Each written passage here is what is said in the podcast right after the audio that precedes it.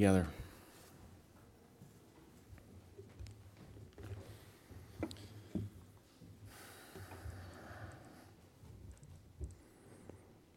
Father, we pray that you would train our hearts to hope in you. We pray that you would make us utterly and absolutely confident that you are mighty to save. And we pray, Father, that you would help us to obey every word that you inspired. We pray that you would cause us to be those who bless those who persecute us, who bless them and do not curse. And help us, Lord, to be those who never take vengeance, but who leave room for your wrath. And Lord, we ask that you would help us to know how to hold together instructions like the ones I've just mentioned with the prayer that we find in Psalm 35. Give us wisdom. Help us to know which word is in season and cause our hearts to, to move in the channels that your word cuts. So, Lord, we commit ourselves to you and pray for your help. In Jesus' name, amen. I would invite you to open your Bible this morning to Psalm 35. Psalm 35. And in Psalm 35, we find one of these imprecatory prayers. And as we approach this psalm this morning, I want to invite you to think of three different contexts in which I think a prayer like this one is appropriate. The first one, the first context in which a prayer like this one is appropriate for us today. So we don't live when David lived, right? David was the king of Israel. He lived in a theocracy. Uh, it was a, a geopolitical nation, and he was the king of it. And uh, that kingdom, that nation of Israel, had instructions in the Old Testament that they were to follow about how they were to deal with, with foreign powers, with other nations. And the, you can go read those in Deuteronomy and Leviticus and other places. We don't live in that time. We live in a time where uh, the people of God, Christians, do not constitute a geopolitical entity. Uh, Christians do not have an army, and Christians are not commanded to fight, and our nation is not about, the Christian nation, there is no Christian nation, is not about to be attacked. So, what we have to do is, is figure out how does this word that God inspired nevertheless apply to us today? And I want to suggest three contexts in which it applies. The first one is I would argue that you can pray the words of Psalm 35 against the sin that you struggle with. So, so look with me at verses 1 through 3 of Psalm 35. This is a psalm of David. And David says, Contend, O Lord, with those who contend with me. Fight against those who fight against me. Take hold of shield and buckler and rise for my help. Draw the spear and javelin against my pursuers. Say to my soul, I am your salvation. Take those words and put them against whatever it is that tempts you. I don't know if, I, maybe there are women that you work with, guys, that are making suggestions to you or making eyes at you. And, and you, can, you can pray these words against those temptations. Maybe, maybe there are thoughts that enter your mind like, if I were to fudge on this little accounting matter, no one would know of it, no one would have access to the record. And you can, you can take these words and you can you can marshal this prayer against temptations to, to steal in your life. Whatever, whatever sin tempts you, and, and I know that this, you know, we're at the end of 2015, we're, we're coming up on 2016, and, and this is a great time to, to analyze our lives and make commitments about ways in which we want to grow and improve in the coming year. And you can take the words, Psalm 35, 1 through 3, and pray them against what contends with you. That's the first thing, first context. Second context. Um, you know, this is maybe politically incorrect to say, but we are dealing with resurgent uh, Islam in the world. Islam is on the move. They are on, the, the, the radical Muslims are on the march. And uh, this morning I, I Googled um, uh, Islamic terrorist attack 2015, and the page that came up there were too many items on that page to fit on one screen. I had to scroll down through the list. So, you know, I know that there are people praise God, there are many Muslims. Probably most of the Muslims who are your friends and neighbors are not radical terrorists who are about to do something like what we just saw happen in San Bernardino. Praise the Lord, they're not going to arm themselves and, and shoot. But, but it's, there, there, it's happening, it's there. And I think that a, a psalm like this can be appropriately prayed. Note, note what is and isn't happening here. What is happening is David is saying, You, Lord, contend with those who contend with me. David is entirely trusting himself to the Lord. You, Lord, you fight against those who fight against me. That's what is happening. What's not happening here is David is not saying, I'm going to kill him, right? I mean, that's just what the psalm says there. We know David was a man of war, but, but look at what the psalm says here. And what I'm saying, I'm not suggesting that David was fighting. I mean, obviously, Islam arose in the 600 AD. David is not addressing uh, Islamic radicals, radicals who are terrorists. But what I'm saying is we can take this and apply it in that context. Context one, your own sin. Context two, um, the, the Islamic radicals. And, and I, I, my guess is that there's a whole spectrum of concern in our congregation about these things. Um, I can imagine that some of you are, are unruffled about the possibility and, and don't even think that it's near us at all. Others of you may be really worried about what could happen. Wherever you are on that spectrum, you can pray this prayer in that context. Third, third context in which I think it applies. And again, I want to say as, as, as I approach this, I want to say um, we, we should note what David does and does not say. David is, is praying in this psalm for the Lord's cause to be vindicated by the Lord Himself. And, and we want to we wanna follow in His footsteps. And I think we can follow in His footsteps with respect to the encroachments on religious liberty that are coming through the rise of gay marriage.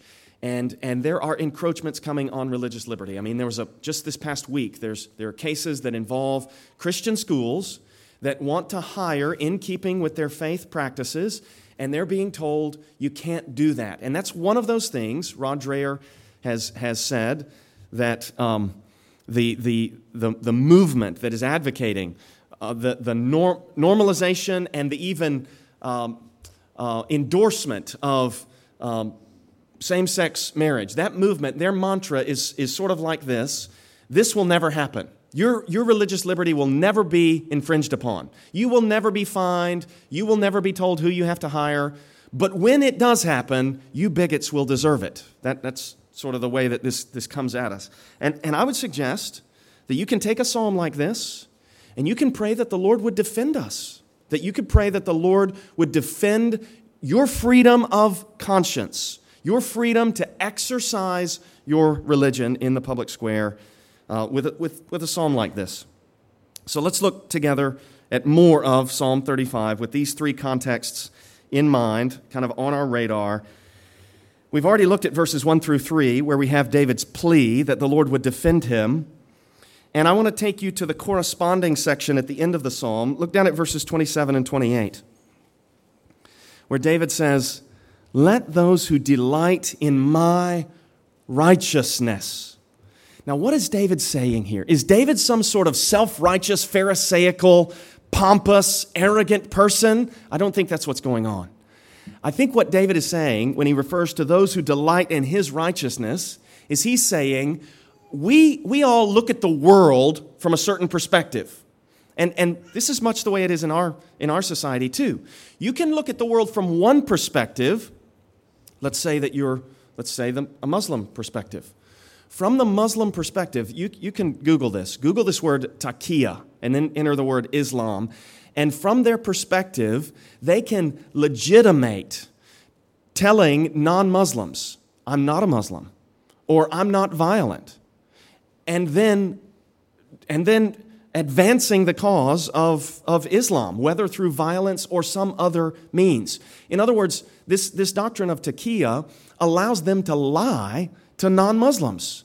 From the Muslim perspective, that's righteous because of the, the ultimate end in view. That's a very different worldview than the one that we operate out of. Our worldview says, no, you shouldn't bear false witness to your neighbor.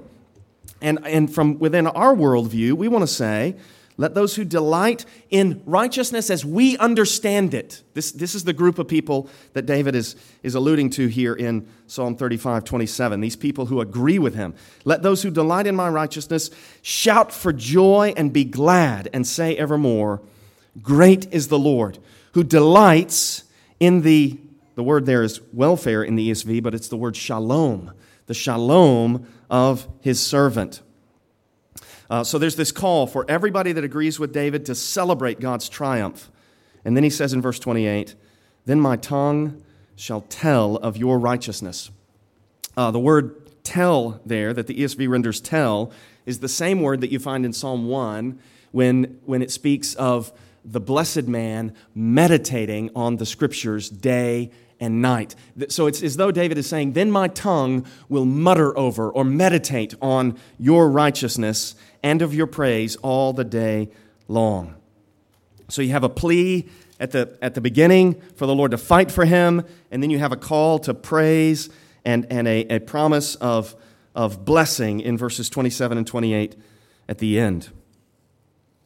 Uh, next, verses 4 through 8 and verses 19 through 26. So we're dealing with a chiasm here. We're dealing with a ring structure.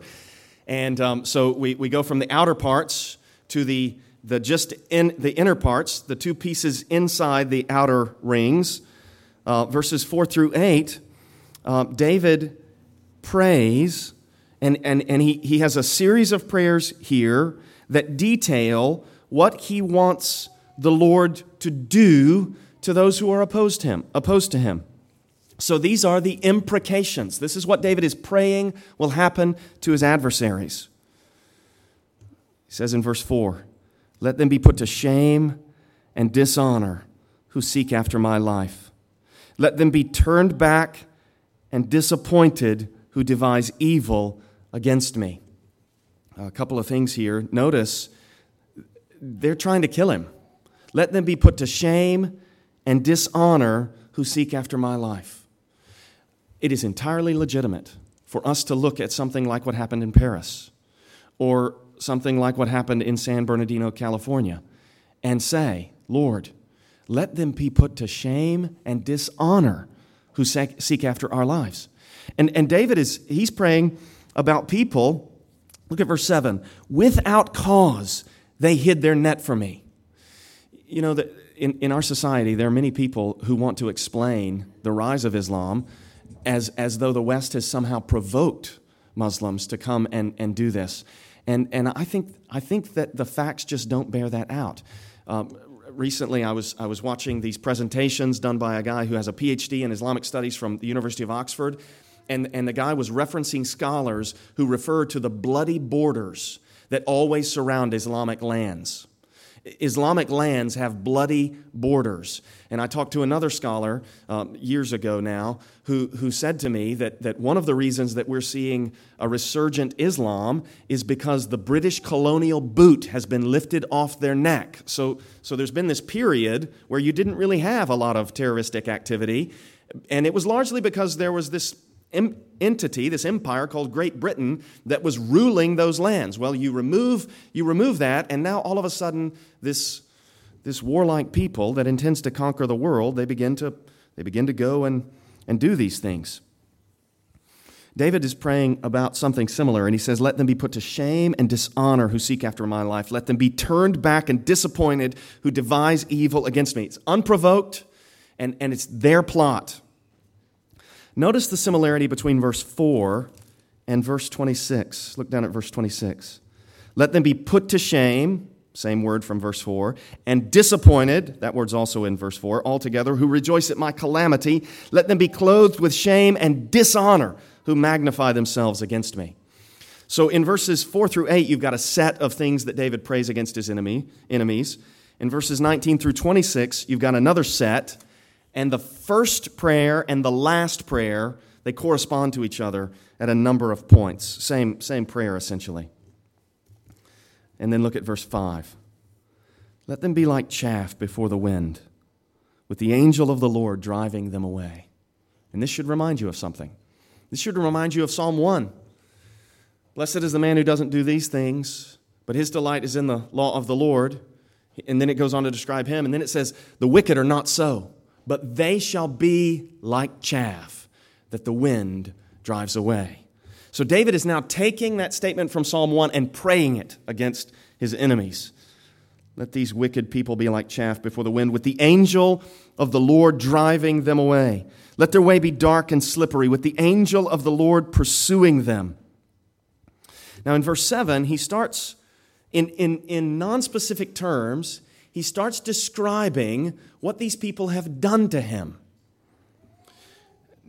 The first thing to note there in verse 7 is For without cause they hid their net from me. In other words, this is unprovoked, this is unjustified. David has not betrayed these people. David has not poked these people in the, in the eye. Um, he, he's, he's not done anything to cause them to, to want to, to hide these snares for him.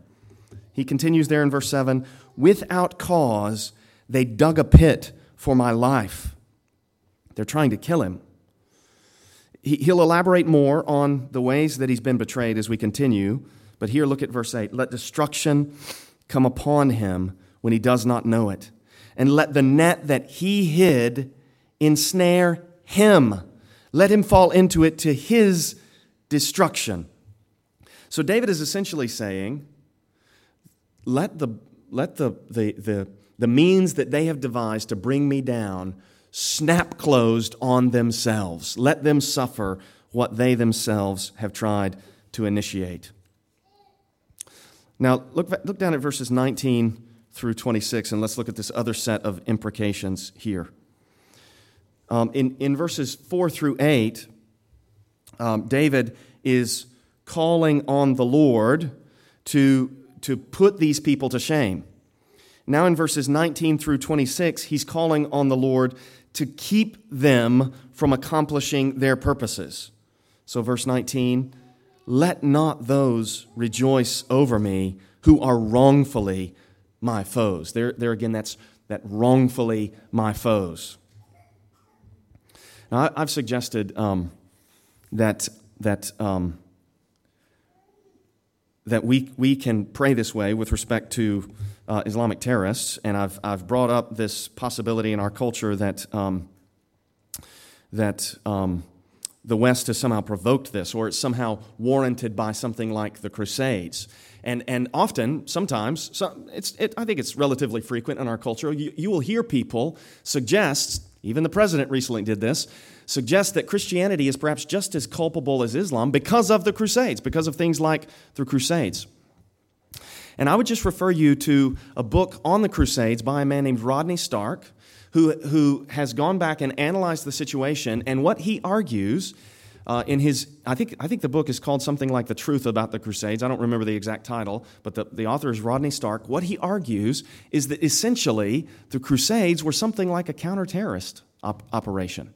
In other words, in the days when the Crusades were launched, you had the same kinds of incursions from militant Islam that you have today. And in order to, to try to keep that from taking over Western Europe, uh, the, these, these folks launched the Crusades to counter uh, Islam. Now, uh, whether, whether we can sort that out or not, we can say this. In Christianity, there is what you call a just war theory. And the just war theory, so here I'm, what I'm trying to do here is a little bit of apologetics. Uh, I'm trying to uh, defend Christianity against the, the charge that, that the Crusades somehow tell against the church.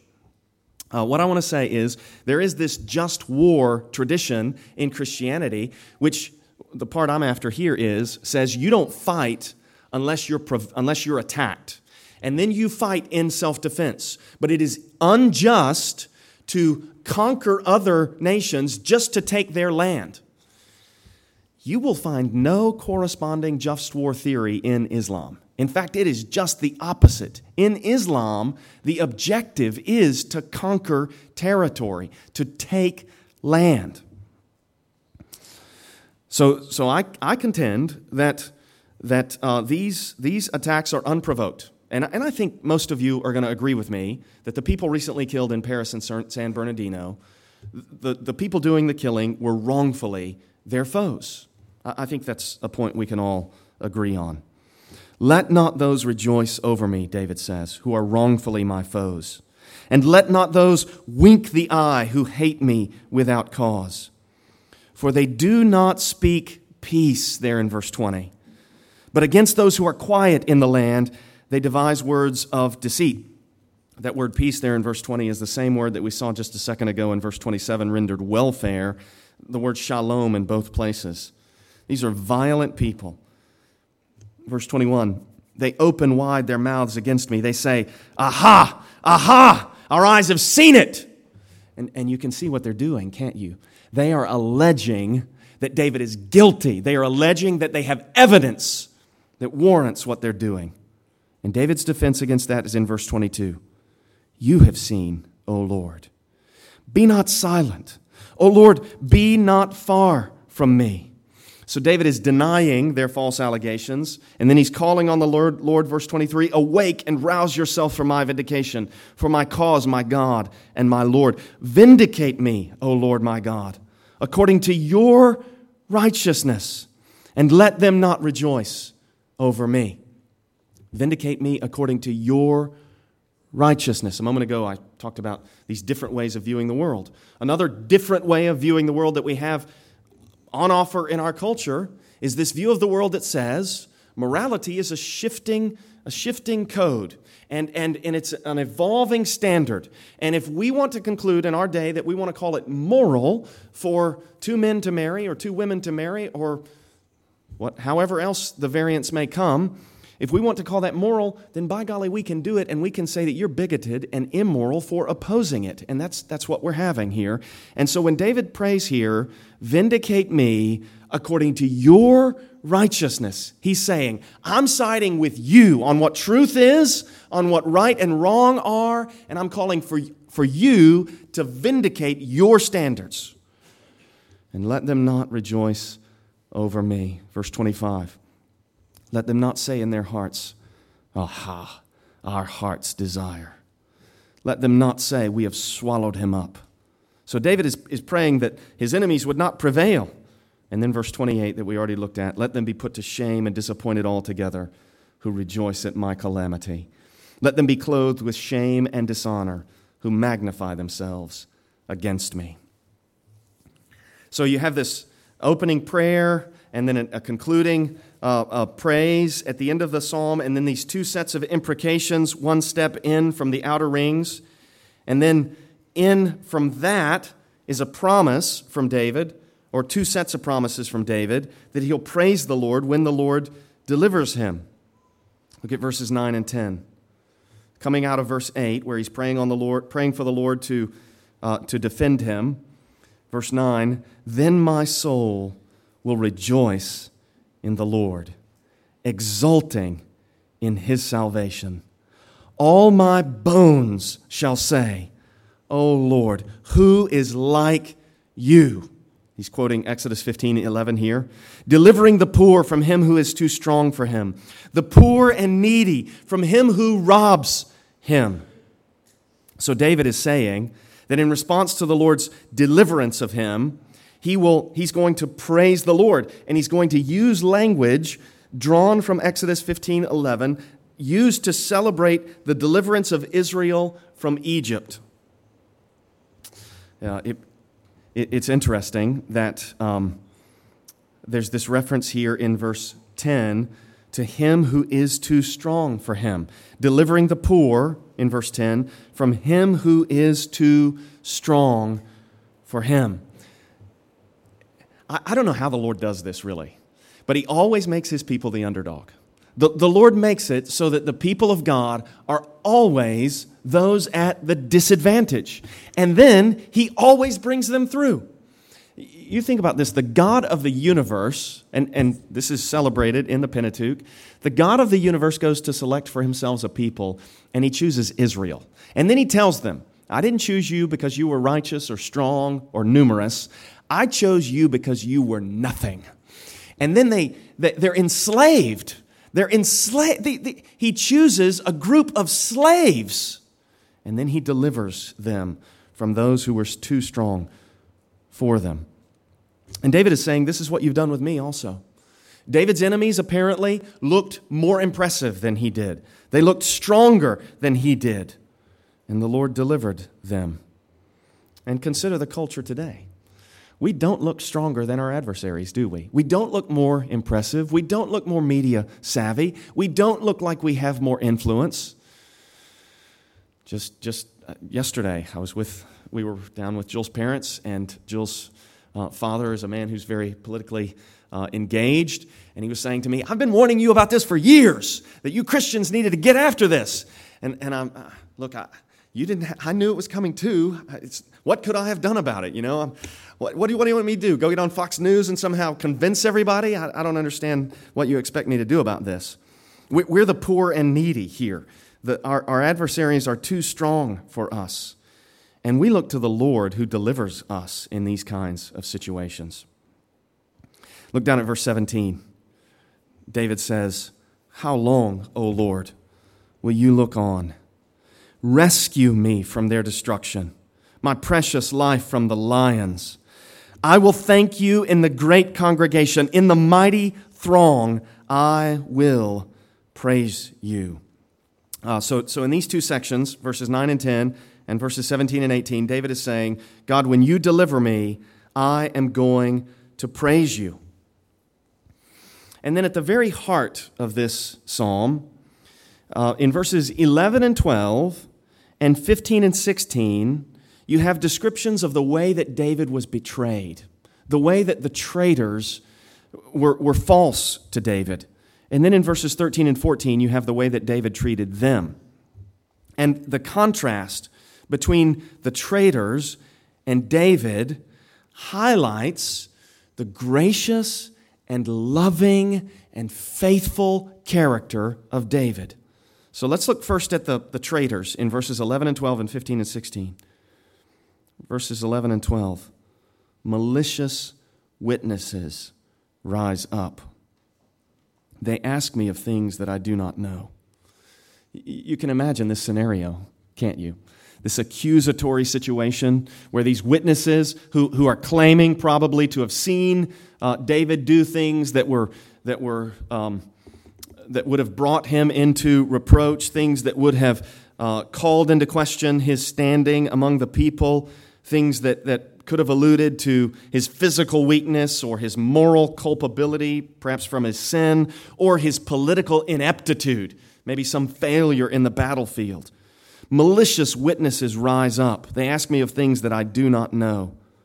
And then verse 12 they repay me evil for good. My soul is bereft. So David is saying, I was good to these people. I was faithful to them. And they've responded to me with evil. And then look at verse, verses 15 and 16. Verse 15 At my stumbling, they rejoiced and gathered Again, we don't know what the stumbling that's in view here was. It, it could have been any number of things. It could have been some, maybe David did something really foolish, as political leaders do. Maybe David did really something really sinful, as kings do, and as we know David did. Maybe David, uh, maybe he, he, his weakness was shown up, and, he, and his in, ineptitude for the task was exposed in public. But whatever it is, he refers to it as a stumbling. And they rejoiced. Now think about the malice at work when if if if someone is going along and they're in a position of leadership and they blow it whatever if they're physically weak or morally culpable or politically inept whatever the, they and people rejoice over this that's just meanness that is vicious meanness. At my stumbling, they rejoiced and gathered. They gathered together against me. Wretches whom I did not know tore at me without ceasing. Like profane mockers at a feast, they gnash at me with their teeth. So David is dealing with enemies who are implacable, enemies who will not be propitiated. And, and their treachery and their meanness and their viciousness serves to highlight the, the contrasting picture that David gives us of his behavior in verses 13 and 14. Verse 13 But I, when they were sick, I wore sackcloth. I afflicted myself with fasting. I prayed with head bowed on my chest. I went about as though I grieved for my friend or my brother, as one who laments his mother. I bowed down in mourning. So David is saying, Look, I genuinely loved these people. I was, I was truly concerned, affectionate about them. And I think that this actually helps us to understand the Bible's imprecatory prayers. Because here, David, we, we don't know who these people were. We, we can posit some possibilities about who these people might have been. I suspect that these are people who may have been had reason to have been at odds with David even before they betrayed him. So, so let's posit perhaps the Philistines. And, and let's just take as an example of the kind of person that may have been maybe in view in this psalm, Achish, the king of Gath. You remember that, that uh, David, when he fled from Saul, he went over to Achish, king of Gath, and he lived among the Philistines for a time, and he had a relationship with the king of the Philistines. And, and so maybe this psalm is responding to a time when the, the, the Philistines double crossed David, betrayed him in some way. And he's saying, Look, I was faithful to them, my enemies. I was faithful to them, and then they turned and, and betrayed me. Or perhaps it's somebody in Israel, an Israelite, who was perhaps part of a different faction, and, and David was nevertheless faithful to them, only to be betrayed by them. I think we can see in this psalm, in verses 13 and 14, David living out something like Bless those who persecute you, bless and do not curse them. But, but then a time comes when, when they have sought to destroy him, and he turns and says to the Lord, All right, Lord, let them, let them experience the shame, verses 4 through 8, that they deserve. Don't let them have the the unrighteous triumph, verses 19 through 26, that they seek. Defend me. So he's praying against them. And, and all the while, he was faithful to them. So, so in, in the Bible, we're given a somewhat uh, complicated way of responding to enemies. On, on the one hand, we're to bless and not to curse, we're to pray for those who persecute us. But on the other hand, I think it's right to pray that they would experience the justice that's due them for what the evil that they've done. And I think it's right to pray that they would not prevail, verses 19 through 26, but that the Lord would thwart their, their efforts. I think we can hold all these things together. And we can also say this. When we're, when we're looking at David, we can point to various things, various failures that we could say Maybe those enemies of David thought that they were justified. Maybe because of his sin with Bathsheba. Maybe because when he was among the Philistines, he was actually he was actually doing raids on the Philistine towns and not being altogether honest with Achish, king of Gath. We could point to things about David that would call into question the justice of his cause. But if we look at the one anticipated by David's life, there is nothing that we can point to that calls into question the righteousness of the Lord Jesus. And, and what's, what's anticipated in David's life in Psalm 35 finds its ultimate expression and fulfillment in Jesus. So David loved and cared for those who betrayed him, but nobody more thoroughly loved and cared for those who betrayed him than Jesus, who washed the feet of Judas and wept over Jerusalem. David was wronged by those who engaged in unjustified attacks on him. But no attack was less justified than the one that was lodged against Jesus. David prayed for God's justice against God's enemies. No one was more emotionally aligned with the Father and his justice than Jesus. Everything that we see about David in Psalm 35 anticipates and is fulfilled in the life of the one to come.